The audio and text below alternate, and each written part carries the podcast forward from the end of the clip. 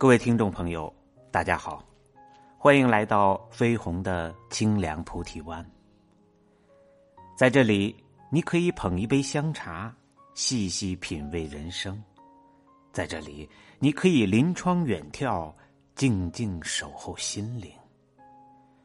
远离喧嚣，告别纷扰，让我们一起在广阔的天地间任意驰骋，自由翱翔。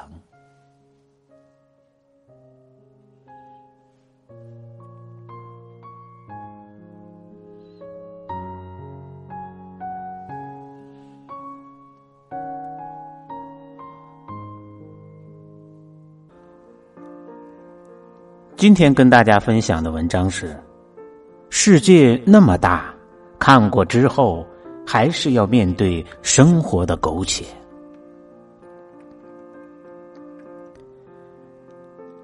最近这段时间，不管是在集物的后台，还是在生活中，经常会有人跟我说：“乔克叔叔，我分手了，好难过，想去西藏，然后一个人重新开始。”或者是。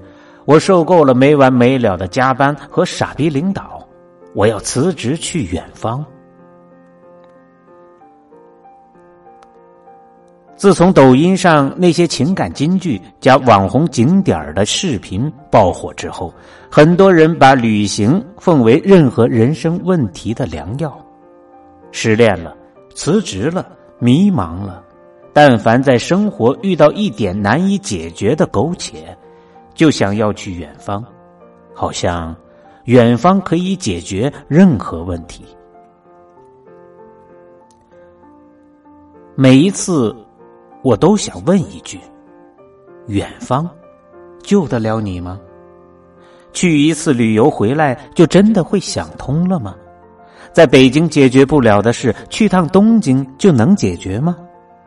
如果是，为什么我们去了那么多次远方，回来还是苦逼工作，面对重重障碍压力呢？其实，再远的远方也救不了你眼前的苟且，但可以给你重新面对生活的勇气。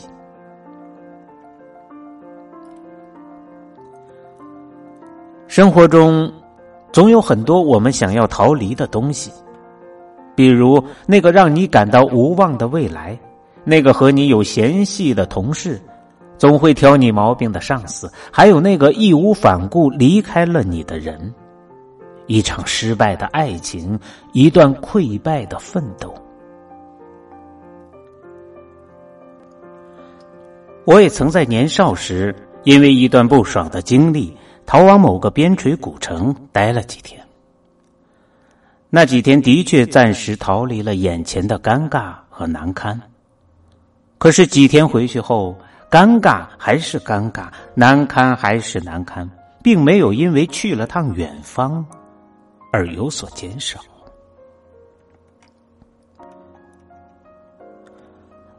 保罗·科埃略在《牧羊少年的奇幻之旅》中说。一个牧羊人喜欢旅行，但永远不要忘记他的羊群。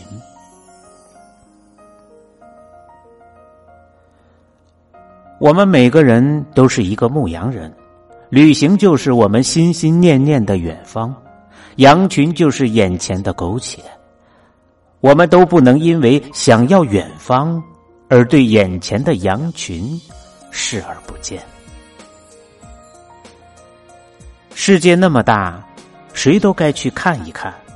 但是看过之后，房贷依旧会如约而来，婚姻的鸡毛还是一地，领导还是那张令人倍感压力的面孔，口袋的毛爷爷还是那么几张，一切都会如常。那些期待着经历了一场旅行，自己就脱胎换骨，立即奋发向上。看书做事均会有效率的想法，不过是一场可笑的循环罢了。旅行不是万灵药，它并不能解决任何根本问题。我们总得面对与认清我们所处的环境，但旅行可以是一片阿司匹林，在生活静如死水的时候，了解现实之痛。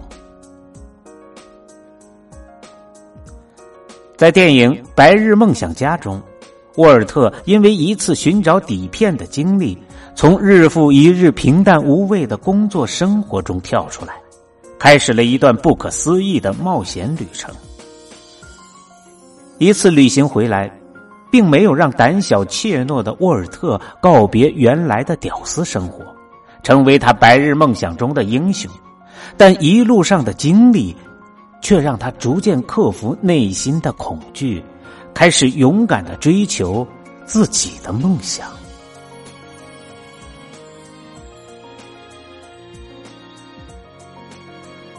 在一个环境生活久了，人就会变得麻木，失去原有的幸福敏锐度和感触力。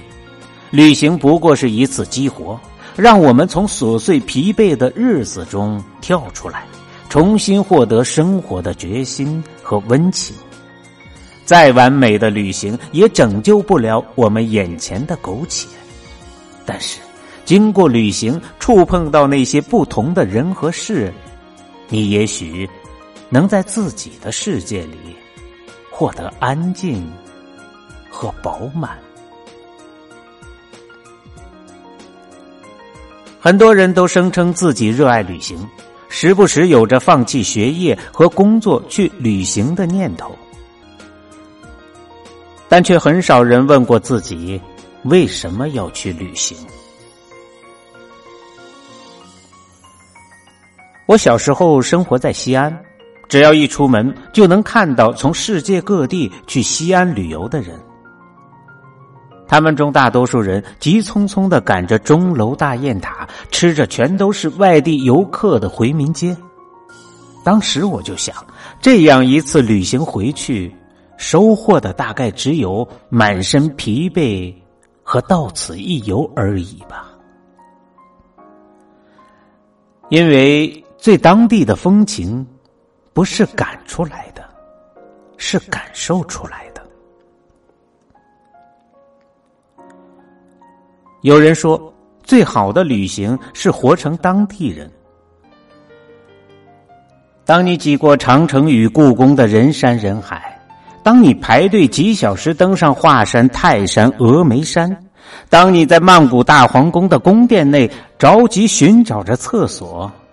这种旅行，并不会改变你，只会让你更加疲惫。所以每次出门前，细细的考虑清楚，这次出门究竟期待着得到什么？是一次放松之旅，或是一场文化修行？找到与自己契合的旅游路线，不要打卡式的拍照。找到一些志同道合的旅行伴侣，把一切烦恼暂时抛到脑后，完全投入到对陌生和遥远的探索中，然后再以全新的姿态和满血的热情，回到生活的苟且中。